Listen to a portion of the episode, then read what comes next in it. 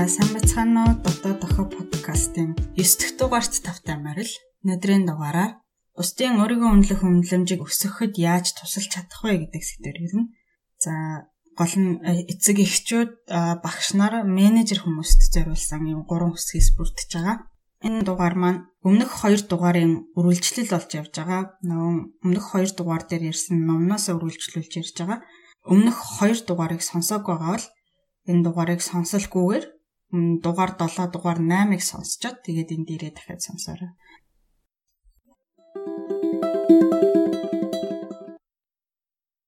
Аа эхнийх нь эцэг эхчүүд түүхтийн өөрийгөө үнэлэх үнэлэмжийг яаж өсгөх вэ гэж байна. Cooper Smith гэдэг хүний хийсэн судалгаагаар хүүхдийн өөрийгөө үнэлэх үнэлэмж нь гэр бүлийн хөрөнгө чинээ, эцэг эхийн боловсрал, газар зүйн байршил зэрэгт ердөө хамаарлах болох нь харагдсан гэнэ. Харин дараах 5 нөхцөл хүүхдийн өөрийгөө үнэлэх үнэлэмжтэй их хамааралтай болохыг тогтоосон. Нэгдүгээрт нь болохоор хүүхдийн санаа бодол, мэдрэмж, хүн гэсэн үн цэнийг бусад хүмүүс хүлээн зөвшөөрдөг баг. Одоо англиар бол acceptance гэдэг байгаа юм тий. Аа эхлээд сэтгэл хөдлөл мэдрэмжийг нь хүлээн зөвшөөрдөг баг. Би ингээд сэтгэл хөдлөл мэдрэмж гэж аяах ярьдэн шүү дээ тий. Та нар энэ хоёрын ялгааг мэдэх үү? Ийм юм бэлээ. Аа сэтгэл хөдлөл гэдэг нь болохоор нөгөө маш хүчтэй богинохон хугацаанд болоод явдаг зүйл. Зүрхний цохилт чинь өндөрсдөг, нүүр чинь улаадаг ч юм уу эсвэл гүдэг, маш хурдтай биеийг чинь хөдлөгдөг зүйл нь. Мэдрэмж гэдэг нь болохоор маш удаан хугацаанд үргэлжилдэг. Бие чинь хөдлөгдөхгүй чи юу ингээд мэдрэмж боллоо гэхэд гаднаас чинь хараад чамайг тийм юм болж байгааг хинч мэн харахааргүй тэрийг нь хэлдэм байл шүү. За, үргэлжлүүлээд ярахад сэтгэл хөдлөл мэдрэмжийг нь хүлээн зөвшөөрдөг байх гэж байгаа шүү дээ, тэ хүүхдийнхээ зүгээр хүүхдээ ингээл баярлж хөөрж байгаа эсвэл ууралж байгаа, жаргалтай байгаагаа хэн нэг нэг сангаж байгаа, эсвэл айж байгаагаа илэрхийлж байгаа ингээд сэтгэл хөдлөл мэдрэмжээ илэрхийлэхэд тэрийг нь нүгэлтээ эсвэл аав ээж чинь юм дургу гэд хүүхдийн тийм нөгөө сэтгэл хөдлөл мэдрэмжээ хүлээн зөвшөөрөхгүй натхаа бол чимээгүй дугаа гэд байх юм бол хүүхдүүд аав ээжигээ тайвшруулах эсвэл таалагдахын тулд эсвэл хаягдах нь гэдгээс айгаад тэр сэтгэл хөдлөлийг няцаадаг үүсгдэг болчтой. Хэрвээ ингэж сэтгэл хөдлөлөө няцаадаг болчих юм бол нөгөө ухамсартайгаар юмыг харахад хэцүү болчих дээ тий. Ухамсартайгаар юмыг харахын тулд би юу мэдэрч байна гэдгээ сонсох хэрэгтэй. Гэтэл би юу ч мэдрэхгүй байна гэд няцаадаг хүн бол юу мэдэрч байгаагаа сонсоход хэцүү. За санаа бодол дээр ч гэсэн тий өөрийгөө илэрхийлэхэд нь үүсгэж байх юм бол би буруу юм боддtiin байна. Дууга байсан дээр юм байна гэд өөрийнхөө амьдрдаггүй юм болчихноо гэж байгаа. Бас хүүхдээ байгаагаар нь хүлээн зөвшөөр гэдэг. Аа хүний ингээд төрөлхийн зан чанар онцлогуд хүсэл сонирхол тэмүүллийг нь хүлээн зөвшөөр. Чи адилхан шинж чанар хүсэл төмөөлөлтэй биш ч гэсэн тэрийг битгий үгүйсэй. Чи чадахгүй, эн чин ч муухай, тэр чин ч муухай, энийгээ нуу гэж битгий яар. Бусдаар хүлээн зөвшөөрөгдөж өссөн хүүхэд тэрнийг сурдаг. Өөрийгөө хүлээн зөвшөөрдөг хүн болдог өөрийгөө хүлээн зөвшөөрнө гэдэг маань нөгөө өөрийн үнэлэмжийн 6 багны нэг нь аа штэ тий.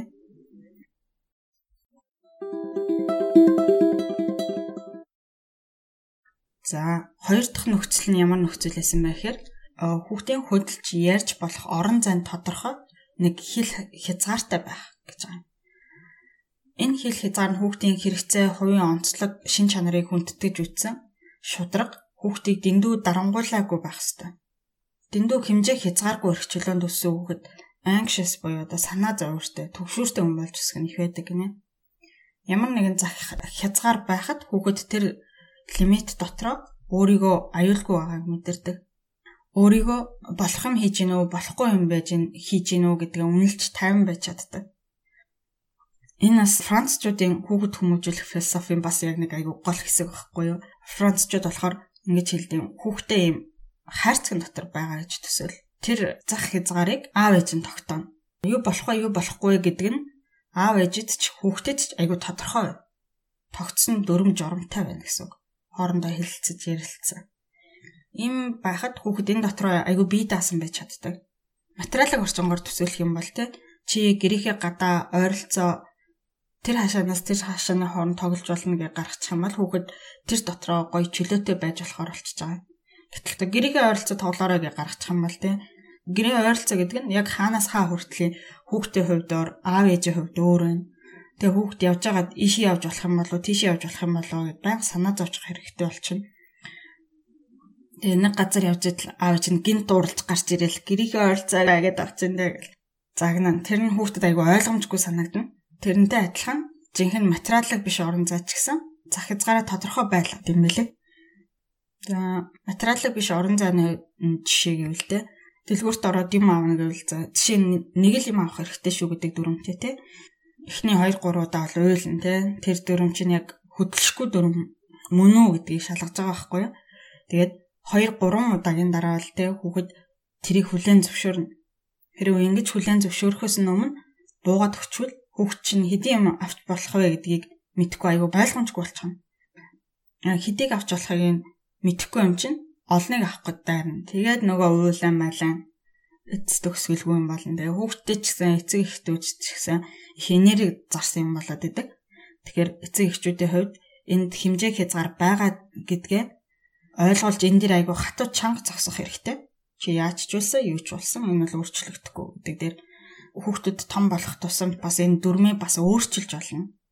Тэгээ 5 настай байхад нь үйлчилдэг байсан дүрм 10 настай байхад нь бол яг адилхан үйлчилнэ гэж байхгүй шүү дээ эцэгчүүд гэр бүлийн дүрмээ хаяа хилцээр хийж сольж болдог байх хэрэгтэй гэж байгаа юм бас. За өөрөөр хэлбэл эцэгчүүд бол тэдний дуу хоолойг сонсдог эцсийн шийдвэр гаргагч мөн дарангуулагч биш гэдэг улс төрийн систем ер нь гэр дотор ажилладаг байх хэрэгтэй гэж байгаа.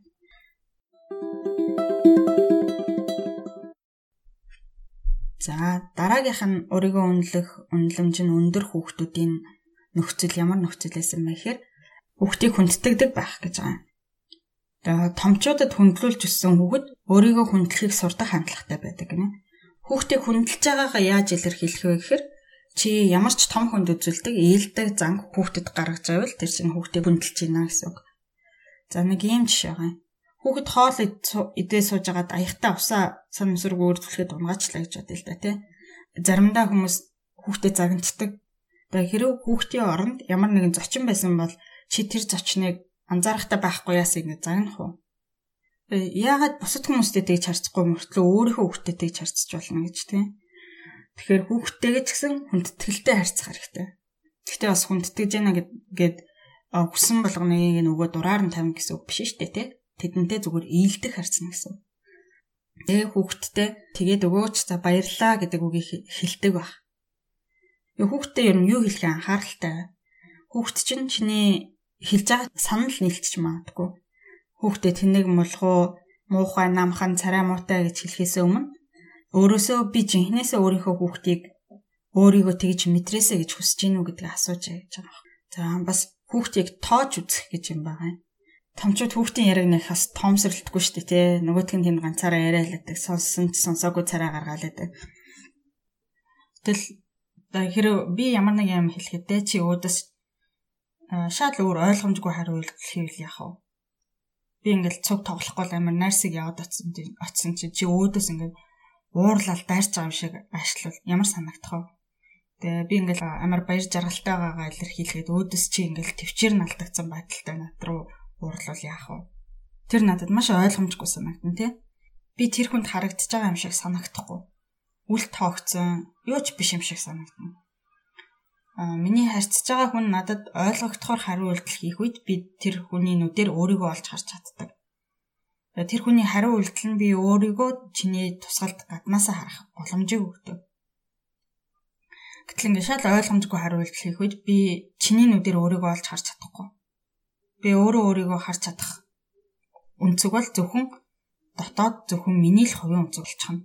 Тэгэхээр нөгөө хүний тоож үзнэ гэдэг хэлж байгааг нь хүлээн зөвшөөрнө гэсэн үг биш. Зүгээр хүлээн зөвшөөрөхгүй ч гэж болно. Шинэ хүүхэд өө чи нэг юм авъя гэдээ говнод ах үед те юу ч хэлэхгүй сонсоогүй царайлаад байлгүй. Би чам чамд энийг өгч чадахгүй чи хэд хэлсэн ч би чамд өгөхгүй. Энэ талаар дахиад ярмааргүй байна гэж хэлээд чимэг болоход хүүхэд чинь арай өөр ойлгомжтой байхгүй. Заримдаа хүмүүс энэ дугаас юу ч ойлгохгүй юм чинь нийтдээ юу ч яриад яад ингээд ойлгомжгүй зан аваар хүүхдүүдтэй гаргаад байдаг. Гэтэл цаад хийдэж айхтраа ойлгодیں۔ Ойлгож идэ.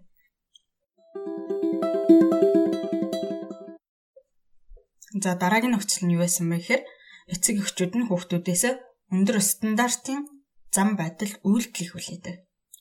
Тэд нар хүүхдүүдээсээ яс суртахууны хувьд гаргаж байгаа үйлдэлийн хувьд ч гэсэн өндөр хүлээлттэй. Гэтэ тэр хүлээлттэй хүүхдээ хүндэтгсэн хайрлсан замаар илэрхийлдэг. Дарамтлж биш. Тэнгүүд хүүхдүүд нь аав ээжийнхээ тэр хүлээлтэнд хүрэхийн тулд байж чадах хамгийн сайнараа байх гэж хичээдэг гинэ. Тэгээ бас тэгээ өөрийн үнэлэмжийг өсгөх талаас ингээ харах юм бол шийтгдэг хүмүүжлийн арга барилыг ердөө дэмждэггүй. Харин эерэг зам байдлыг нь дэмждэг, урамшуулдаг хүмүүжлийн арга барил зүгээр гэж хэлээд байгаа юм л л да. Өөрөөр хэлбэл юг хийж болохгүй гэдэг талаас нь илүү юг хийлгэхийг хүсэж байна гэдэг дээр илүү анхаарлаа хандуулдаг. Тэрний талаар илүү ярьдаг байх хэрэгтэй гинэ. Өөрөөр хэлбэл одоо ингээл чи тэгэл тоглоомоо хөвцсөн үү, хичээлээ тасалсан уу гэдэг нөгөө болохгүй юм дээр нь төвлөрөх биш. Оо миний хүүхэд хичээлээ сайн хийсэн бидтэй тий ингээд тоглоомороо гоё тоглолцсон бидтэй одоо хураацсан бидтэй гэд би чамайг ингээд ийм юм хийцэн байгаа гэж итгэж байгаа шүү гэж итгэлээ харуулахыг хэлж байгаа юм л да тий. За тав дахь нөхцөл нь юу байсан бэ гэхээр эцэгчүүд өөрсдөө өндөр өөрийн үнэлэмжтэй байдаг. Тэд нар амьдралын альва асуудлыг даваад гарах чадвар, өөрийгөө хүндлэх хүндлэл зэргийг нүдэн дээр нь үлгэрлэж харуулж идэг гинэ. Энэ тав дахь нөхцөл бол бас маш чухал нөхцөл. Ер нь өөрийгөө үнэлэх үнэлэмж өндөртэй хүнээс өөрийн үнэлэмж өндөртэй хүүхдүүд гарах магадлал өндөр, боломж өндөр. Гэтэл өөрийн үнэлэмж багтай хүнээс тийм хүүхэд гарахаас аюу хэцүү байгаа байхгүй юу? За ийм таван нөхцөл байдаг хүүхдүүд өөрийн үнэлэмж өндөртэй байсан юм байна. Гэтэ бас ингээд нэг сонирхолтой юм. А энэ тав тавлаа зохицуулж хүүхэд өөрийн үнэлэмж өндөртэй болно гэсэн үг бас биш. Өөрийн үнэлэмж өндөртэй хүүхдүүдийг аваад үзэхэр хүүхэд болгоно нөхцөл байдал нь өөр өөр байсан. Заримд нь энэ хэдийн ганц нь ахад, заримд нь 3 4 нэсэн. Заримд нь тэр хүүхдэд байхгүй өөр нэг нь байсан. Тэгэхээр хүүхэд болгоно өөр өөр нөхцөл байдалтайсэн гэж болж байгаа байхгүй. Тэгэхээр энэ юу гэсэн үг гэхээр өөрийн үнэлэмж өндөртэй хүүхдийн эцэг эхийн хийдэг нэг нийтлэг үйлдэл гэж байхгүй. Нэг нийтлэг зам байдал гэж байхгүй гэж байна. Эндээс бас нэг сонирхолтой юм хэл замаа. Эцэг их эмээ өвөө багш гэл нөгөө орчин маань хүүхэд ингээд бие хүн болоход хүрээлж байгаа орчин. Гэтэ энэ бол гадаад хүчин зүйл. Тэгээд бид нар зөвхөн гадаад хүчин зүйлийн үр дүн биш бас өөрөө өөрсдийнхөө үр дүн. Хэдий амар хэцүү нөхцөл байдалд ингээд ар гэрт өссөн ч маш өндөр өөрийн үнэлэмжтэй хүмүүс бас байдаг. Хэдийгээр аав ээжээрээ хайрлуулж энэ таван нөхцөлийг тавуулан ингээд хангахаар гэр бүлд өссөн ч маш бага өөрийн үнэлэмжтэй хүмүүс бас байдаг. Тэгэхээр миний өөрийн үйлдэл гэдэг миний үнэлэмж нь маш их нөлөөтэй. Тэглээ гэдэг ингээд саний ярьсан зүйлс ямар ч хэрэггүй гэсэн үг биш. Өөрийн үнэлэмж өндөртэй хүүхдтэй болъё гэвэл эдгээр нөхцөлийг гэр бүлийн орчинд бүрдүүлэх нь тэд нарт тус болно гэж байгаа.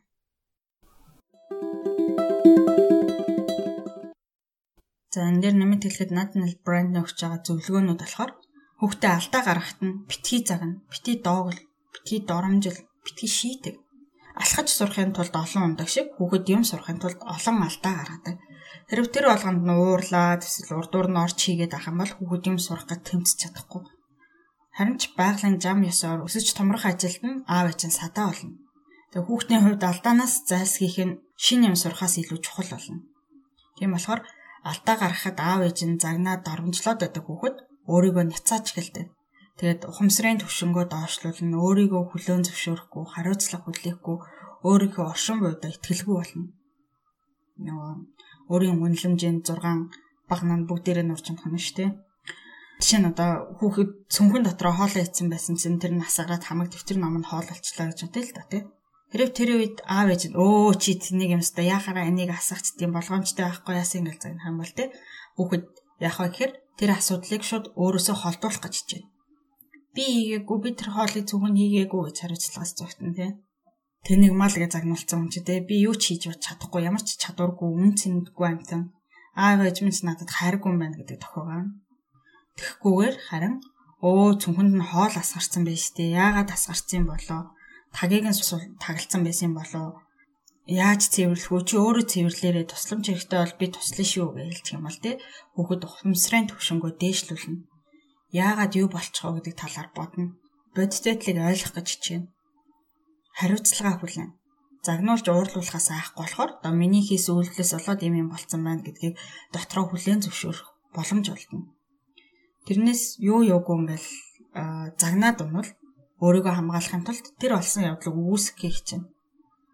Тэр нь ухамсарын түвшингөө доошлуулж байгаа нэг бодит юу болсныг харахыг хүсэхгүй болчихно гэсэн үг байхгүй. Тэгэхээр мэдээж аав ээж нарын уур хүнэлттэй тэгэл байж байгаа л нэг масхан тэгэл хилээд ахад асхна байнга завааруулна. Тэгэл тэр тэр болгоны энэ цэвэрлэхээр уур уурн тэ гэхдээ нэг юм үг гэдэм билээ. Уур 6 секунд л үргэлжилдэг гэдэг. Тэгэхээр амар уур чинь хөрвөл хүүхдээ айлгаж хичээхээсээ өмнө нэг 6 секунд пауз аваад тэгээд асуудлыг шийдэрэй гэж байгаа. Манай хүүхд Америкт цэцэрлэгт явж байхдаа Don't worry, accidents happen гэдэг үг сураад ирсэн амар нийтдээ. Тэгэл өөрөө явж байгаа л очичхороо босч ирэл don't worry, accidents happen өөрөө өөртөө хэлээд байгаа байхгүй. Тэгээд э, надад хүртэл тэрнийг хэлнэ. Би юм барьж байгаа алдчих юм бол тэрнийг хэлнэ. Тэр нь над ч гэсэн өөрийгөө өөрөө өөрийгөө уучлахад амар амар болгож байгаа байхгүй. Тэгэхгүй бол би ч бас ингээл өөрийгөө загнаа шүү дээ. Яа салгасан юм чинь дээ энийг итах явчихгүй гэл өөрийгөө сайн л дээ. Энэ үг нь орчуулах юм бол тэ санаа зовох хэрэггүй санаандгүй тохиолдлууд болж л байд юм а гэсэн үг. Тэгээд энэ үгийг хэлэхээр алдаанд яг энэ хандлагатай хандаад сурчдсан байлээ. Хүүхдүүд чинь угаасаа салан эвсэлгүй нөхдүүд байгаа унж очиж илэн. Тэгээ хийгээд хийгээгүй самсаргүй болсон алдаанд нь ууж байвал өөрийн үнэлэмжийг нь гэмтээхгүй гэж бодож байна.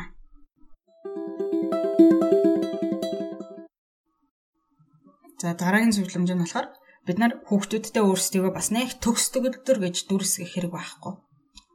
Хүүхдээр хүндлүүлмээр байгаа шүү дээ. Тэ тийм дүр хэсэг хийх хүсэж байгаа. Гэхдээ нэгэнд тийм төгс төгөлдөр биш юм чиндээ тэр дүр хэсэгж байгаа чи баригдчихвал амар хэцүү байдалд орно байхгүй. Тийм болохоор бид нар өөрсдийнхөө алдаа дутагдлаа хүүхдүүдтэй хүлээн зөвшөөрснөөр гэр бүлийн гишүүн бүхэн өөрийн үнэлэмжээ өсгөх боломж бий болно.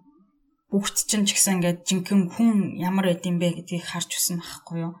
Амар том хүмүүс бүгдээрээ л амар төгс төгөлтөр байд юм байна гэдэг тийм хуурамч төсөөлөлт биш хүн болгон алдаатай байд юм байна би ч гэсэн алдаатай байх нь зүгээр юм байна гэдэг боталтай өсөн шүү дээ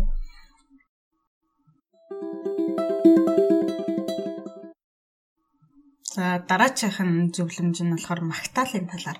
Өөр хүүхдтэй хайртай аав ээж нар бол хүүхдийнхээ өөрийн үнэлэмжийг өсгөхийн тулд магтаад байх хэрэгтэй юм байна гэж бодож магадгүй те. Гэтэл бас магтахад учиртай.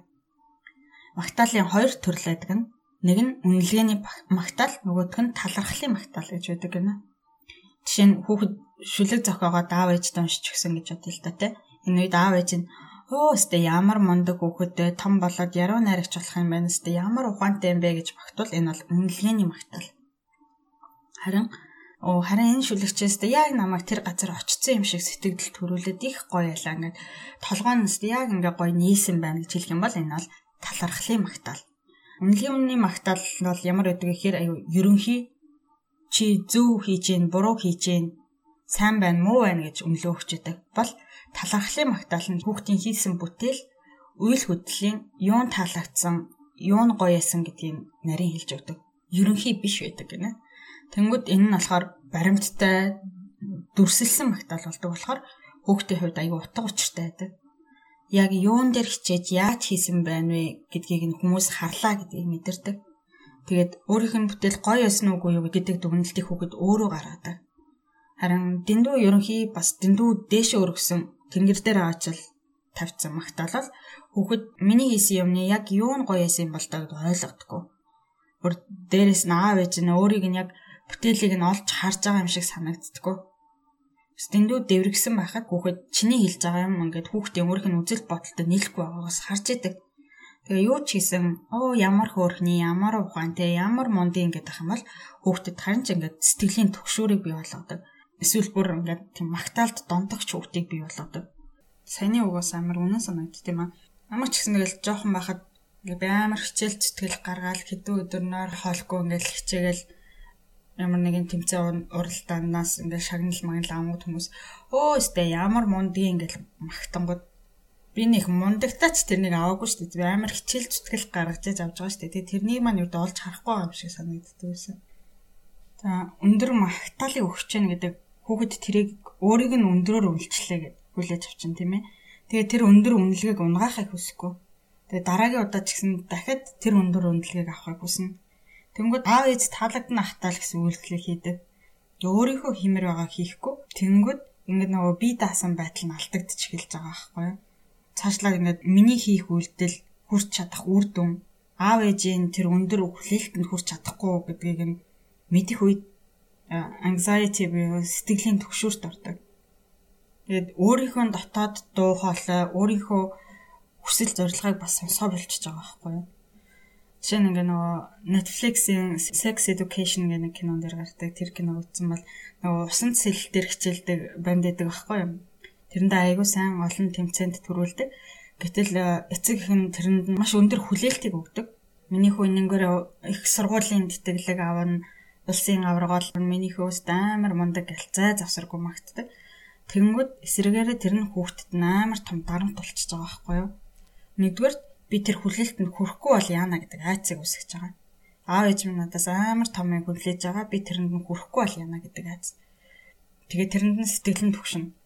Хоёрдугаарт нь тэр хүлээлтээс болоод би усан цэлтийг хийж гинөө өөрөө дуртай болохоор хийж гинөө гэдэг өөрөө мэдхий болчихж байгаа байхгүй юу гаднаас өгч байгаа дуу хоолой нь дэндүү чам өөрөө өөрийнхөөгөө сонсох одоо боломж өгөхгүй байгаа байхгүй юу тэр энэ хүүхэд усан цэлтэй хийхдээ ч тийм нэг гой таашаал авахгүй байжгаад өөрөө өөрийнхөө гарыг зөрөө тугуулчихж байгаа байхгүй юу тэг ингэж self sabotage буюу өөрөө өөрийгөө сүйдэх ажил хийж байгаа ягаад тэгэхээр хэрэг би тэмцээнд орохгүй сэлж чадахгүй бол тэр өндөр хүлээлтийг гонсоолохгүй тийм ээ.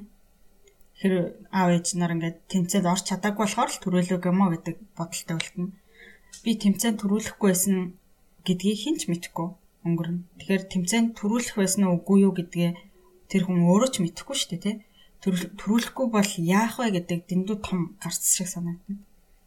Тэгэхээр иймэрхүү жишээнүүд олон байдаг тий.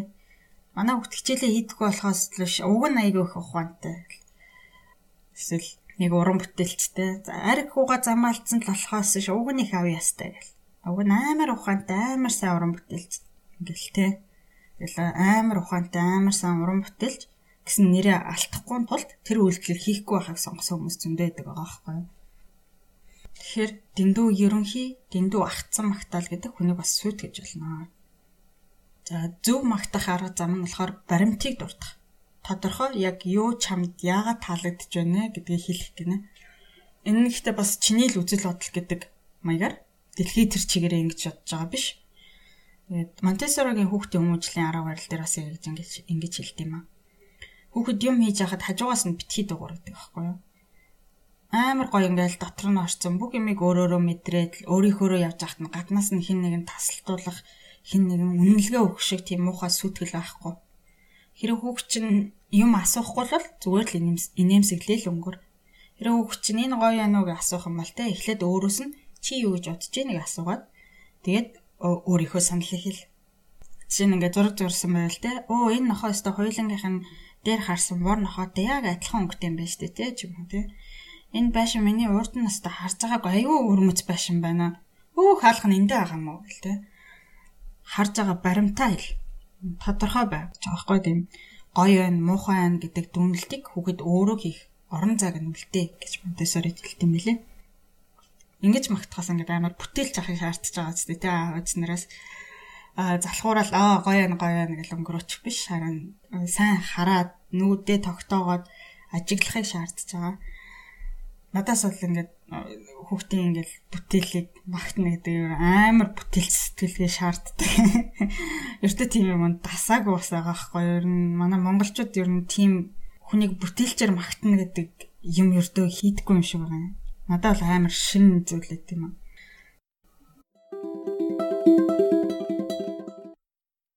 За дараачих нь шүүмжлэл. Яаж хүүхдэд шүүмжлэхээ гэж байгаа шүмжлэл өрөөлж хүүхдийн үйл хөдлөл рүү чиглэсэн байх ёстой гэдэг гинэ. Хизээч хүүхдийн өөрөө хинбэ гэдэг рүү битгий чиглэл. Буруу хийсэн юмыг нь хэл. Чи дүүгээ цогсон, чи амралтаа биелүүлээгүй гэх мэт. Тэгээд өөрийнхөө юу мэдэрч байгааг хэл. Чиний уур хүрсэн, чиний сэтгэл гонсойсон гэх мэт. Төгсгөлт нь юу хийлгэмээр байгаагаа хэл. Дүүгээсээ уучлалтгүй. Амралтаа одоо биелүүл гэх мэт. Ингэхдээ хүүхдийн зан характерын талаар битгий яар. Хүүхдийн өөрийн үнэлэмжинд нөлөөлөх үгээр битгий загна. Жишээ нь одоо чи юм, чи тийм гэсэн үгээр те. Чи тэнэг мал чи юу ч хийж чадахгүй чи муу хүүхэд гэж загнах нь хүүхдийн өөрийн үнцэн өөрийн ухаандаа итгэх итгэл ёс суртахууны хувьд зүн хүн гэж итгэх итгэлээ алддаг. Тэгээд би yoгийн л муу чиндээ муу л үйлдэл хийж тараа гэдэг хандлагыг бий болгодог. Хэрэг бид хэдий яхтар урсан ч хүүхдийн нэр төрийг гутаахгүй, доромжлохгүй хүүхдийн өөрийгөө үнэлэх үнэлэмжийг хүндэтгэж зэмлэлдэж чаддаг бол бид хүүхдийн хүмүүжлийн хамгийн чухал чадваруудын нэгийг эзэмшсэн гэсэн үг гинэ. За хүүхдийн өөрийгөө үнэлэх үнэлэмжээ өсгөх иймэрхүү зүйлсээ төгсгөлт нь нэг юм хэлэхэд хүүхдийн өөрийгөө үнэлэх үнэлэмжээ өсгөх хамгийн том зүйл бол зүгээр л хайрлах. Бусдаар хайрлуулсан хүүхэд тэр хайрыг өөрийн болгож өөрийгөө өөрийгөө хүнээр хайрлуулах үн цэнтэй хүн маа гэж мэдэрдэг. Хөвгтөө хайрлаж байгаагаа яаж илэрхийлэх вэ гэхээр хэлж байгаа үгээрээ халамжилж асарч хүүхдийг зүгээр ингээд хажуудаа байгаад нь чи баяртай байгаагаа илэрхийлж хурж тэрч илэрхийлж болно. Аа уурсан үедээ уураа илэрхийлэхдээ би чамд хайрг болсон гэдэг тохоо явуулахгүйгээр илэрхийлэх хэрэгтэй. Тэгээ хүүхдийн хүн гэдэг үнцнийг ямар нэгэн шалгуураар хэмжиж байгаагаар мэт үйлдэл хизээж битгий хээ.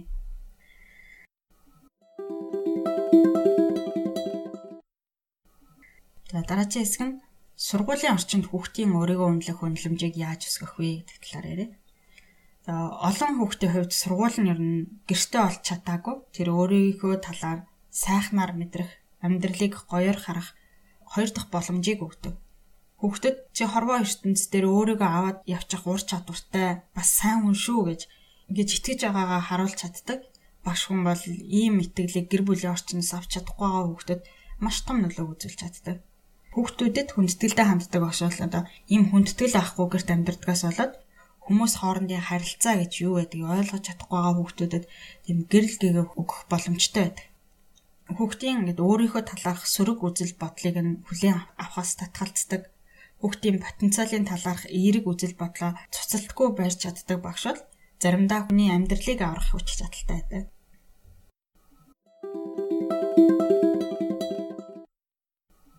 Сүүлийн үед нөгөө Америкт болж байгаа хандлага л да. Хүүхдийн өөрийгөө үнэлэх үнэлэмжийг өсгөхийн тулд багш нар амар магтдаг болсон. Бүх хүүхдүүдийг бүгднийг аюулаа магтдаг. Тэнгүүд тэр чинь бас ингээ буцаад эсрэгээр аягүй сөрөг нөлөө те. Төрөн эцэг эхчүүд их дээр ярьсан шүү дээ те. Яг адилхан юм баггүй. Тэнгүүд сургууль дээр ч гэсэн одоо багш нар ч гэсэн яг ингээ бодит байдалд суурилсан магтаалыг хүүхдэд өгөх хэрэгтэй гэж хэлд юм байна.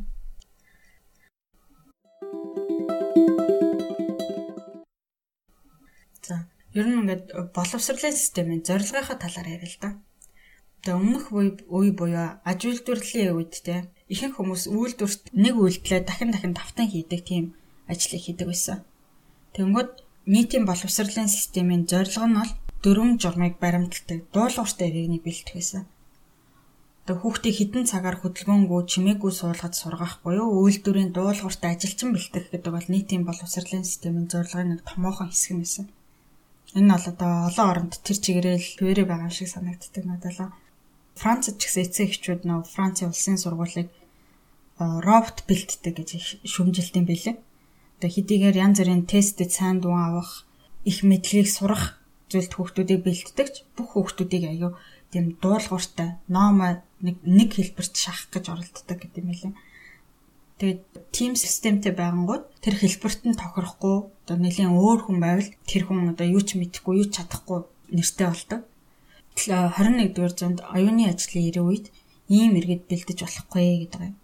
Одоогийн боловсролын системийн чухалчлах ёстой зүйлс бол хүүхдэд бодож сэтгэх, логикийн алдааг олж харах, бүтээлж авах, critical thinking буюу шүүмжит сэтгэлгээ суралцах арга барилыг заах ёстой гэдэг байна. Ялангуяа энэ яаж суралцах вэ гэдгийг те энэ их хурдтай өөрчлөгдөж байгаа нийгэмд өчигдөр сурсан юм бол өнөөдөр хуучрах нь их болсон. Ажлын байран дээр амьдралынхаа туршид суралцчих шаардлагатай болж байгаа байхгүй. Тэгэхээр одоогийн сургууль дээр зүгээр мэдлэг олгох бус яаж суралцах вэ гэдгийг зааж өгөх хэрэгтэй байгаа байхгүй. Бас энэ дээр нэмэт хэлэхэд миний бодлоор энэ шүүмжит сэтгэлгээ гэдгийг бас амар онцлмоор байгаа юм ялангуяа одоо нийгмийн сүлжээ аюу хөгжсөн тэндээс хүмүүс маш их мэдээлэл авдаг болсон. өдөрт хэдэн мянгаар мэдээлэл бөмбөгдүүлдэг болсон энэ үед бол энэ их мэдээлэл донд өөрт хэрэгтэйг олж авах мэдээллээ үнэн үү худлуу гэдгийг ялгаж салгаж чаддаг байх гэдэг одоо амьдралын үндсэн чадвар болчихж байгаа байхгүй юу. Чин одоо коронагийн үед маск зүг хэрэгтэй хэрэггүй гэл хэрүүл болж байгаа шүү дээ. Тэрэн дээр нэг хүний Facebook дээр ингээд маск зүгээд зүгэд хэрэггүй гинэ гэсэн нийтлэг хараад тэрэнд итгээд ячвал шүнжид сэтгэлгээтэй биш байгаа байхгүй юу. Ялангуяа ийм амь настай холбоотой чухал асуудал дээр тий хэн мэдэгдэхгүй нэг хүний ямар ч баталгаагүй постонд итгэнэ гэдэг бол маш хариуцлагагүй үйлдэл байгаа байхгүй юу. Энэ үед шүмжид сэтгэлгээтэй бол яах вэ гэхээр энэ талаар өөр их сурвалжаас гарна. Болж өгвөл улсын эсвэл их сургуулийн эмнэлгийн аль бие усны их сурвалжаас гарна ямар их сурвалжаас мэдээлэл харах вэ гэдэг чинь өрдөө тийм суралцах чадварыг илэрхийлж байгаа байхгүй юу? Суралцах чадварыг заахтаа ямар их сурвалжууд бодит мэдээлэлтэй байдаг вэ? Ямар мэдээллийг хаанаас авах вэ гэдгийг бас зааж өгнө гэж байгаа байхгүй юу? Тэгээд чадвал тоон баримтуудыг нь харьцуулж харна. Маск зүгээд ийм дүм гарсан юм байна. Маск зүгээгүй бол ийм дүм гарсан юм байна. Тэгээд өөрийнхөө дүгнэлтийг хийж болно те. Хэдийгээр ингээд маск зүгээд ийм сайн байна гэдэг дүгнэлт байсан ч гэсэн бас зүгээгүй дээр юм байна гэдэг дүгнэлтийг ч гэсэн гаргаж болно шүү дээ чи. Тэнд хой хүн өөрийн үзэл бодол бас юм тийм ээ. Тэгэхээр миний хэлэх гээд байгаа юм бол нэг юм баталгаагүй их сурвалжаас хараад шууд итгэх гэдэг бол айгүй аюултай болсон байгаа энэ цаг үед те. Ийм шүмжид сэтгэлгээ юмыг олон талаас харж өөрийн дүгнэлтийг хийх гэдэг орчин үеийн одоо иргэн хүн бүрийн эзэмших шаардлагатай ур чадвар болчиход байгаа байхгүй юу? Энийг сургууль дээр замраагаан. За дараагийн нэг сургууль дээр хүүхдийн өөрийгөө үнэлэх үнэлэмжид нөлөөлдөг зүйл нь болохоор багшийн өөрийнх нь өөрийгөө үнэлэх үнэлэмж. Багш өөрөө баг өөрийн үнэлэмжтэй бол хүүхдэд тусалж чадахгүй. Нэг судалгаагаар ингэж гарсан юм байна л да. Өөрийн үнэлэмж багтай багш нар хүүхдийг их шийтэгдэг, төвчээргүй, захиргааталтай эндэг журамтай байх хандлагатай байдаг. Тэгээ хүүхдийн чаддаг зүйлээс нь илүү чаддггүй дээр нь төвлөрдөг айлгаж өөрийгөө хамгаалсан байдалд оруулдаг. Тэгээ хүүхдийг би даасан биш ямар нэг юмнаас хамааралтай болохыг дэмждэг байдаг гинэ. Тэгэл нөгөө өөрийн үнэлэмж өндөртэй огшол хүүхдэд итгэж байгаагаа мэдрүүлдэг. Анги дотор харилцан бие биенээ хүндэтгэх, итгэлцэх, хамтран ажиллах, асуудлыг шийдэх гэж хамтдаа хичээх хин нэгэндээ инэрэнгүү байх уур амьсгал байдаг. Анги дотор ийм эерэг уур амьсгалтай ахаар хүүхдүүд өөртөө итгэх итгэл нь өсч бие даасан байдал нь нэмэгддэг гинэ. Энэ бол нөгөө дугаар 3 дээр ярьжсэн те гаднаас товтлогоо ихтэй байх үед хүүхэд зүгтгоо довтлох уу гэдэг байдалд орчоод өсөж томорч юм сурч чаддгаа гэжсэн тэрмтэй адилхан байна. Тэгээд их шийтэгдэг, загнадаг, довтолдог багштай хахад хүүхдийн сэтгэл зүйн байдал нь өөрийгөө хамгаалахад чиглээд юм сурах, шинэ ур чадвараас таашаал авах, өөрийнхөө чадлыг сорих гэдэг юм руу чиглэж чаддаггүй. Тэгэхээр зохиолч маань багш нарт хэлэх хамгийн том зөвлөмж болохоор өөрийнхөө үнэлэмжийг өсөг гэдэг юм байна л да. Тэгвэл чи өөрийн үнэлэмж яаж ажилтгийг мэднэ, бусдад яаж туслах вэ гэдгийг тэдний нүдээр харж чаднаа гэж байгаа. За бас өшөө зөвлөмж нь болохоор ангида хүүхдийн өөрийн үнэлэмжийг нэмэгдүүлэх орчин бүрдүүлэх гэвэл дараах зүйлсийг хийгээрэй гэж байгаа. Нэгдүгээр хүүхдийн нэр хүндийг хүндэтгэж үз. Эцэг ихтэй ярьжсэнтэй яг адилхан. Тэгээ хүүхдийг өөр нэг хүн байна гэж авч үз ямар ч том хүнд үзүүлэх ээлдэг байдлыг үзүүл. Хоёрдугаарт нь бүх хүүхдэд ижил шудраг бай. Хүүхдүүд шудраг биш байдалд их мэдрэмтгий байдаг гинэ. Тэр сурагч эрэгтэй байна уу, эмэгтэй байна уу, онц сурдаг байна уу, муу сурдаг байна уу, баяа айлын хүүхтэй байна уу, ядуу айлын хүүхтэй байна уу хамаагүй. Бүгдэнд нь яг нэг л дүрм үйлчилдэг гэдгийг хүүхдүүд харуул тэд аюулгүй байдлыг мэдэрдэг, өөрийгөө илэрхийлдэг. Гуравт нь багш хүүхдэд чиний юу ч нь олж юуг сайн байна гэдгийг дүрсэлж хэлснээр Хүүхэд бас өөрөө өөрийгөө анзаарч харахад нь тусалтай. Бас хүүхдийн нөгөө сул тал засах хэрэгтэй байгаа юм шүү дээ, тий ялчгүй. Анхааруулж ярих хэрэгтэй зүйл. Тэрийг ярихдаа заавал ингээд сөрөг хандлагатайгаар ярьж өөрийн үнэлэмжийг нь унгах шаардлага байхгүй. Жишээ нь ингээд тооныхоо хичээл нэлээд муу хүүхэд байлаа гэхэд чи тоогоо бод сурахгүйгээр хаа алдахын шалгалтандаа өмнө гайгүй сургуульд орч чадахгүй ст амьдрал чинь сүрнэ гэж ярихын оронд чи монгол хэлэндээ ийм сайн хэмжинд те одоо тооны хичээл дээрээ л нэлээд хичээчих юм бол яг болох гээд байна тийм эерэг хандлагатайгаар ярих юм бол хүүхэд ингээд өөрт нь итгэж байгааг сонсч чадна. Тэгээ тэр итгэлийг даахыг хичээнэ. Жааахгүй. Дөрөвт нь зарим хүүхдүүд багш нар бусдаас илүү анхаарал хандуулах хэрэгтэй байдаг гинэ. Тэр нь ингээд ямар төрлийн хүүхэд вэ гэхээр хийх ёстой юм амар сайн хийдэг ичимхий дууга байдаг хүүхэд. тийм хүүхдүүдийг дотоод ертөнцөөс нь гаргаж ирэхэд тулд багш нарын илүү хичээл зүтгэл гаргах хэрэгтэй болдог. Нэг арга нь болохоор ангид яриа олж хахад зориуд тийм хүүхдийнхээ нэрийг зааж дуудаж чи энэ талаар юу бодож байна гэж асуух нэ. Энэтэй ойролцоо нэг арга санаанд орчлоо нөгөө Японд сурдаг байхад багш нар хүүхдүүдээс юм асуухтаа ингээд нэрсийн жагсаалтаар асуудаг гэсэн аахгүй юу. Гэхдээ энэ ингээд эхнээс нь авахуулаад яг дараалалаар нь явна гэсэн үг биш л дээ. Жишээ нь өнөөдөр нэрсийн жагсаалт дээрх дугаар нь 5 хуваагддаг хүүхдүүдээс юм асууна. Тэгэл тэгээд өнөөдрийн хичээл хэн дээр дууссан бэ гэдэг аягүй сайхан тэмдэглээ авчина. Тэгээд дараагийн хичээл дээр тэр хүүхдээсээ дараагийн хүүхдээс нь үргэлжлүүлээ явцдаг. Тэгээд тэр жагсаалт дуусангууд өөр тооноос эхэлдэг. Өөр тоон хуваагаад явцдаг. Тэнгүүд нөгөө нэг асуухдахгүй өнгөрдөг хүүхэд айгүй хор бүгд дуугарах хэрэгтэй болдог байхгүй юу? Намайг Монголд 10 жил сурч байхад бол тэгээ нөгөө багш нар хідэн сайн хүүхдүүдтэйгээ л яриа явцдаг. Дуугардгуунууд нь тэгээ бүр дуугардггүй болоод явцдаг. Ингээд ч нөгөө анги дотор хүүхдүүдэд дуртай дургүйгээр хуваахнуудаа ангийн уур амьсгалыг маш их хордуулдаг гэж байгаа байхгүй юу? Нөгөө асуугддаггүй багш тоож харцдаггүй хүүхдүүд нь улам л өөрийгөө үл үзэгдэгч шиг мэдэрдэг. Тэгээд нөгөө хүүхдүүдтэй бас дургу болдог. Хүүхдүүд хоорондоо бас хагаралддаг. За дараагийн зөвлөмж нь болохоор хичээл орж байгаа анги танхим болгоно дэг журам сахилга бат байх хэрэгтэй гэдэг тийм ээ. Гэтэл дэг журмыг яаж тогтоох вэ гэхээр би чамд ингэж хэлсэн болохоор чи миний үгэнд орох ёстой гэдэг замаар биш. Цаад учир шалтгааныг тайлбарлаж хэлэх юм бол хүүхдүүд илүү их үгэнд ордог. Бүр ингээд дэг журмаа анх тогтохдоо ингээд хүүхдүүдтэйгээ ярилцаад хүүхдүүдэд оролцуулах юм бол бүр илүү байдаг гинэ. За сургуулийн орчинд өөрийгөө үнэлэх үнэлэмжийг өндөрсгөх тал дээр хэсэг маань ингээд энэ үрээ дуусж байна.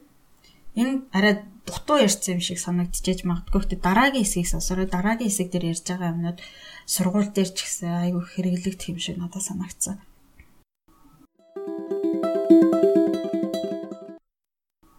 За энэ хэсэг бол менежер хүмүүс ажилчдынхаа өөрийгөө үнэлэх үнэлэмжийг нэмэгдүүлэхэд яаж туслах вэ гэдэг талаар яриа зохиолч маань ингэж хэлсэн байгаа. Ингээд нэг зөвлөгөө авах гэж ирсэн менежер ингэж хэлж хэлсэн гэнэ.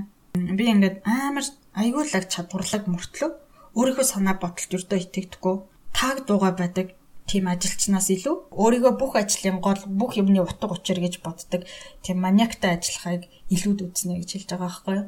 Тэгэхээр ажилчид нь ингээд өөрийн үнэлэмж багтай байна гэдэг тухайн менежерийн хувьд тухайн байгууллагын хувьд маш том гарц байдаг. Тийм болохоор менежер хүн ч гэсэн ингээд ажилчдаас тэдний чадах бүх зүйлийг дотроос нь гаргахын тулд бас өөрийн хүнлэмжийг нэмэгдүүлэх орчныг яаж бүрдүүлэх вэ гэдэг зөвлөгөөнүүд байгаа юм. Ингээд лист маягаар өчтсөн нэлээ олон юм байгаа. Эхнээс нь ингээд яриа авчаа. За нэгдүгээрт нь болохоор менежер хүн өөрийнхөө үнэлэмжийг нэмэгдүүл. Энэ өрдөө нэг юм болгон дээр байгаа зү тэ. Ялчгүй ингээд өөрийн үнэлэмж багтай хүн бусад хүний үнэлэмжийг өндөрсгөнө гэдэг аюу хэцүү. Тэрнийг олж харж чадахгүй байхгүй тий. Тийм болохоор эцэг эгч вэ, багш вэ, менежерч вэ эхлээд өөрийнхөө үнэлэмжийн дээр ажил. Хоёрт нь хүмүүстэй ярихдаа тухайн цаг үедээ л анхаарлаа хандуул. Толгоон дотор өөр юм битгий бодоод хүний нүд рүү хар, идэвхтэй сонс. Тохирох хариуг өг. Нөгөө хүнийгээ сонссон гэдгийг илэрхийл. Энэ бол ажлын байран дээр хийдэг аюул чухал зүйл ахгүй юу ингээд чи хин нэгэнтэй ажил хийж нөгөө хүн чинь чамд нэг үг хэллээ. Чи ойлгосон ойлгоогүй гэдгээ хариу үйлдэл хийж үзүүлэх ёстой. Чи тэн дор нэгэд сонсоогүй өнгөрчиж магадгүй шүү дээ тий нөгөө хүн чинь чамайг сонсоогүй гэдгийг мэдхгүй ингээд үйл ойлголцол гарах магадлал өндөр. Тийм болохоор хүнийг сонсож гин сонсохгүй байх гэдгээ илэрхийлэх нь аюул чухал. Тэгээ дээрэс нь бас за би ойлголоо би чамаас сонслоо гэдгээ илэрхийлнэ гэдэг нөгөө хүн нь болохоор түрүү ярьж ирсэнтэй адилхан ингээд хоёлаа нэг бодит байдал дээр байгаа мэдрэмжийг өгдөг байхгүй юу. Тэнгүү ингээд би ингээ яриад тахад өөдөөс ямар ч тийм сонсоогүй царайтай өөр тийшээ харуул уцаа оролдоо сууж байгаа хүн бангууд ингээд тэр хүн нэг бодит байдал би нэг өөр бодит байдалтай байгаа юм шиг ингээд намайг амар хүндэтгэж үзэхгүй хинч биш би тэнд хинч биш байгаа юм шиг юм сэтгэлийг төрүүлдэг. Тийм болонгод нөө ярьж байгаа хүнийхээ бас өөрийн үнэлэмжинд амар нөлөөлдөг байхгүй би ямар ч үн цэнгүй энэ миний яриа ямар ч үн цэнгүй байна гэдэг бодлыг төрүүлдэг. Тэр тийм болохоор энэ надад амар чухал санагддаг. Монголоос гараад гатгшаа ажилд орж байгаа хүн бол энэ бол хамгийн түрүүнд сурах ёстой скил. Хин нэгэнтэй ярихдаа нүдрүү нь хараад юм хэлэнгүүд аа тийм гэж хариулж чадах хэрэгтэй. За гуравт нь сэтгэл санааг нь ойлгоо. Ярьж байгаа хүндээ хэлж байгаа үгнээс нь гадна сэтгэл санааг нь ойлгож байгаагаа хэл. Тэгснээр нөгөө хүн чинь өөрийгөө хэн нэгэн харагдаж байгаа юм байна гэдгийг мэдэрнэ. Хүүхэд хүмүүжлийн номон дээр энийг бас аюу их хэлдэг те. Аа жишээ нь хүүхд чинь нэг юмд бухимдаад уурлаад байх үед гүмдэж байгаа чинь ойлгож байна гэж хэлчихэд шийдлээ хэлгээд. Тэрийг нь сонсонгууд хүүхэд бусад хүн өөрийг нь ойлгож байгаа, харж байгааг мэдэрдэг гэдэг те. Бусад хүмүүс өөрийг нь ойлгож байгаа гэдгийг мэдрэнгүүт тэр сөрөг мэдрэмж бол багасч эерэг мэдрэмж бол улам нэмэгддэг ийм нөгөө хүнийхээ байранд өөрийгөө тавьж юу мэдэрч байгааг нь мэдрэх гэж оролдоо гэдэг бол одоо хосын харилцаан дээр ч бас амар хэрэгтэй зүйл гэдэг тий. Баян голдон хэрүүлэн арилмын талаар ярил л да. Найз ах юм эхнэр нь нэг юмны талаар бухимдаад гомдлоход эрчүүд өөдөөс нь шууд шийдэл хэлээд байдаг. Гэтэл нөгөө хүмүүсийн хүсэж байгаа юм нь болохоор намайг ойлгооч, миний мэдэрч байгааг мэдрээч л гэж хүсэж байгаа. Шийдлийг бол дараа өөрсдөө олчих штэ тий би чамаа юу мэдэрч байгааг яагаад мэдэрч байгааг ойлгож байна гэдгийг хэлэхэд нөгөө нь тайвширчдаг. Би чамаа юу мэдэрч байгааг мэдэрч байна гэдгийг хэлэнгүүт яагаад тайвширдаг шалтгаан бас аягүй сонирхолтой. Чулуун зэвсгийн үед бол чинь чи хин нэгэнтэй муудалцлаа гэхэд чи өөрийн талын хүмүүсийг эсэлж авах хэрэгтэй болдог байхгүй юу? Аль олон хүн элсэлсэн хүчтэй тал нь маргаанд ялна. Тэм болохоор өөр хүмүүс аа тийм байна гэж хэлэнгүүт за энэ хүн намайг ойлгочлоо миний талд орчлоо гэж тайвширчдаг. Тэгээд ийм үр нөлөө байдаг. Э, тийм болохоор зүгээр л аа тийм юм байна те чамайг амар сайн ойлгож байна гэд хэлчингүүл ер нь хүн аюу их тайвширчдаг. Хүүхдэд ч бай, хосуудад ч бай, дарга царгийн холбоон дээр ч юмас нөл адилхан. За дөрөв дэх зөвлөмж нь гинтээ ч ярьжсэн ба хүндлэгийн өнгө хайсаа битгий алт өөрийнхөө их зам дээгүр байрсуур тэр хүнийг буруушааж байгаа өнгө аясаа гарч ирэхийг битгий зөвшөөр. Тавт нь уулзалтын үед ажлын даалгавраа хизээд гол асуудал байлаа. Яаж ч маргалдаж зөрчилд зөрчилдөжсэн чи ийм хүн чи тийм хүн гэдэг яриа руу хизээч битгий. Яг тэр даалгавар дээр л юу болохгүй нь юу хийх хэрэгтэй байна гэдгээ яар. 6-ад нь доор ажиллаж байгаа хүмүүстэй хариуцлагатай байх боломжийг өг өөрсдөө шинэ ажил санаачлаад идэвхтэй байх орон зай үлдээ. Долоот нь хүмүүсийнхээ ойлголт руу нэр. Яагаад зарим дүрм журм байх ёстой учир шалтгааныг хэлжээр. Намд нь чи өөрөө буруу үйлдэл хийвэл хүлэн зөвшөөрч уучлалтгүй. Нөгөө эцэг ихтер ярьжсэн тэг адилхан чиний нэр хүн дунна гэж битгий санаа за чи ч гэсэн төгс биш гэдгээ хүлэн зөвшөөр гэдэг байгаа байхгүй. За 9-т нь Хүмүүс чамд бас чамайг ямар босс вэ гэдгийг илэрхийлэх боломжийг өг. Та нарт ямар нэгэн санал шүмжлэл ойл хэлж болно шүү гэдгийг ойлгуул тээ. 10-т нь би мэдэхгүй гэхдээ би энэ талаар судлаадахыг гэж хэлэх нь аюулгүй гэдгийг мэдэгд. Алдаа эсвэл мэдэхгүй байна гэдэг тийм аюул айцыг авчирдаг орчин битгий бүрдүүл. 11-т нь чамтаа санаа нийлэхгүй байж болно гэдгийг бас харуул. Өөр санаа оноонд ч гэсэн хүндэтгэлтэй хандчихъя. 12-т нь хин нэгэн болохгүй үйлдэл хийгээд байвал тэр үйлдэлийнх нь үр дүнг дүрсэлж хэл. Оронд нь юу яаж хийлгэмээр байгаагаа хэл. Тэр хүн ямар хүн бэ гэдэг рүү битгий довтол. 13-т нь чи өөрийнхөө мэдрэмж сэтгэл хөдлөлийн талаар шулуухан ярьдаг гэдэг хүмүүст харуул. Хэрэв ууралсан гомцсон байвал тэрнийг талаар шулуухан ич зовхгүйгээр хэл. Энэ нь бусдад өөрийгөө хүлээн зөвшөөрөх талаар хичээл болно. 14-т нь хэрв хэн нэг амар сайн ажил хийх юм бол битгий дан магтаад тэгээ зогс. Яаж ингэж хийсэн бэ гэдгийг нь асуу. Тэгэх юм бол нөгөө хүн нөгөө тэнд хариулахдаа бас өөрөө бас юу игээд амжилттай болцсон бай гэдгийг анзаарна. Дахиад амжилттай хийх боломжийг өндөрсөн. 15-т нь их нэг муу ажил хийсэн үед ч гэсэн ийм үйлдэл хий. Эхлээд өөрөө засаж хэлэхээс өмнө өөрөөс нь яагаад муу ажил болсон гэж чи бодож байна? Юун дээр алдсан гэж бодож байна гэж асууж бодох анзаарах боломжийг өг. 16-т нь ажлын гүйцэтгэлийн стандартын талаар тодорхой хүлээн зөвшөөрөгдөх хэм хэмжээ стандарттай бай. Тэр стандарт хизээч хөдлөшгүй гэдгийг бүгдээрээ мэддэг байх хэрэгтэй. 17-д нь хүнийг магтахдаа аль болох олон хүний нүдэн дээр хий. Харин засаж залруулах загнах ажлыг бол бусад хүмүүсийг хараагүй далд хий. 18-нд нь магтахтаа бас хүүхдийн хүмүүжлэлтэй адилхан бодит бодлоос дэндүү зөрсөн, дэндүү ерөнхий, дэндүү хэтрүүлсэн магтаал бас тийм ээ. Яг хэм хэмжээнд нь таарсан тодорхой бодит зүйлээр магтаа гэж байгаа. 19-т нь би хин нэг нэг зэмлэхийг хүсэхгүй байна. Болохгүй байгаа зүйлд шийдэл хайхал сонирхолтой байна гэдгийг илэрхийл. 20-т нь сайн менежер, сайн лидер хүн гэдэг бол өөрөө сайн шийдлийг олдог хүн биш. Харин ажилчид нь сайн шийдэл гаргаж ирэхэд тэрийг олж хардаг хүнийг хэлдэг гэдгийг санаж ав. 21-т нь микро менежмент битгий. Микро менежмент гэдэг нь болохоор хийх ажлыг ингээл жижиг жижиг бүр нэг нэгэнгүй яаж хийхин заагаал яг ингээд өөрийнхөө хүснээр бүх юмыг хийх гэж оролдогоо хэлж байгаа тийм ээ. Энэ нь бүтээлч байдал бие даасан байдлыг алдаг надад бас ингээд хүн надад ингээд микро менежмент хийгээд ахаар надад ингээд итгэхгүй байгаа гэж санагддаг байхгүй юу? Намайг чи энийг хийж чадахгүй гэж хэлж байгаа юм шиг санагддаг. Тийм болохоор чи энийг хийж чадахгүй гэж хэлж байгаа юм чинь миний үнэлэмжинд бас амар нөлөөлчихөж байгаа шүү дээ, тийм. Ажилчдынхаа өөрийгөө үнэлэх үнэлэмжийг өсгий гэж бодож байгаа л өөрөөрөө байх, өөрөө шийдвэр гаргах тэр орон зайгуултай гэж байгаа байхгүй юу? 22-т нь болохоор ажилчид чинь хийх ажил нь өөрийнх нь хяналтанд дор байна гэдгийг мэдрэхийн тулд юу хэрэгтэй байна вэ гэдгийг асуу. Чадвал тэрийг нь хэрв бие даасан байдал сэтгэл хөөрөл зорилгын талаар үүрэг хариуцлагатай байлгахыг хүсвэл дэмжлэг үзүүл боломжийг олго. 23-т нь хувь хүний хувьд ч тэр ажил мэргэжлийн хувьд ч тэр өсөж дэвших даалгаврыг өг. Өсөж дэвшихгүй ажил дээр хүн уйддаг, бүх чадлаа гаргахаа байлдаг. 24-дэр ажилчдаа асуудлыг сорилт боломж болгож харах зан дадалт сурга. 25-т нь ур чадвартай ч гэсэн багт орч ажиллаж чаддгүй хүмүүсийгээ бас дэмж гэж байгаа байхгүй. Хаан ч юу нэгээд бусдаас өөр хүмүүс идэг. Тим онцлог хүмүүсээ ч гэсэн хүндэтгэж байгааг бусад хүмүүс харах юм бол багийн бусад гишүүдэд ч гэсэн эерэг үр дүнтэй байдаг. 26-д нь болохоор өөрөө шулуун шудраг ёс зүйн өндөр стандарттай амлалтаа биелүүл бүх хүнтэй тэгш шудрах харьц зөвхөн өөрийн ажилчидтай биш харилцагч нартайгаа ч гэсэн ийм харьцаатай.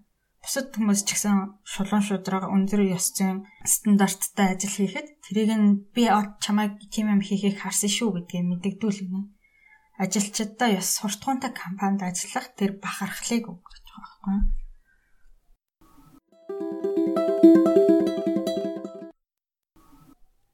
За, ном маань энд хүрээ дуусч байна. Гэхдээ энэ миний ярьсан хэсэг бол за би энэ номыг 3 подкаст болгоо ярьцлаа шүү дээ, тэ. Ингээд тэгээд тэгээд би энэ номноос яриаггүй юмнууд зөндөө үлдсэн. Тэгэхээр яг ингээд өөрийнхөө үнэлэмжийг өндөрсгөхдөө ажилмаар байгаа хүн бол яг энэ номыг нь авч уншаарай. Би ингээд хичнээн яриад яриад яриад надад бол ингээд энэ подкаст орж чадаагүй үлдсэн юмнууд амар их байгаа байхгүй юу? Би бас өөрийгөө өчнөө ярьсан ч гэсэн ингээд тэр номныхоо концептыг бас ойлгуулж чадаагүй л гэж бодож байна. Тэгэхээр энэ номыг бас уншихыг зөвлөж байна.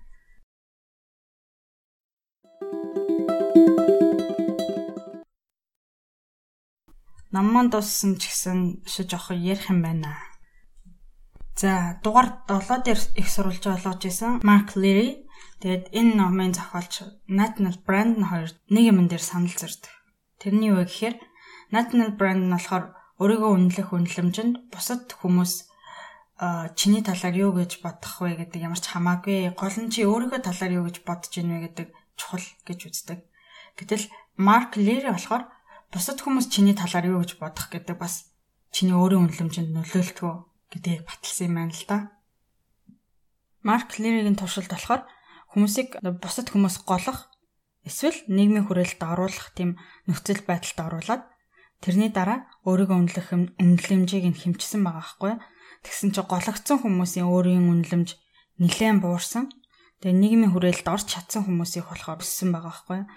Тэгэхээр энэ юу гэсэн болж байгаа гэхээр өөрийгөө үнэлэх үнэлэмжинд чи өөрийнхөө талаар юу гэж бодож байна гэдгээс гадна бусад хүмүүс чиний талаар юу гэж бодож байна гэдэг бас нөлөөлдөг болчихж байгаа байхгүй юу.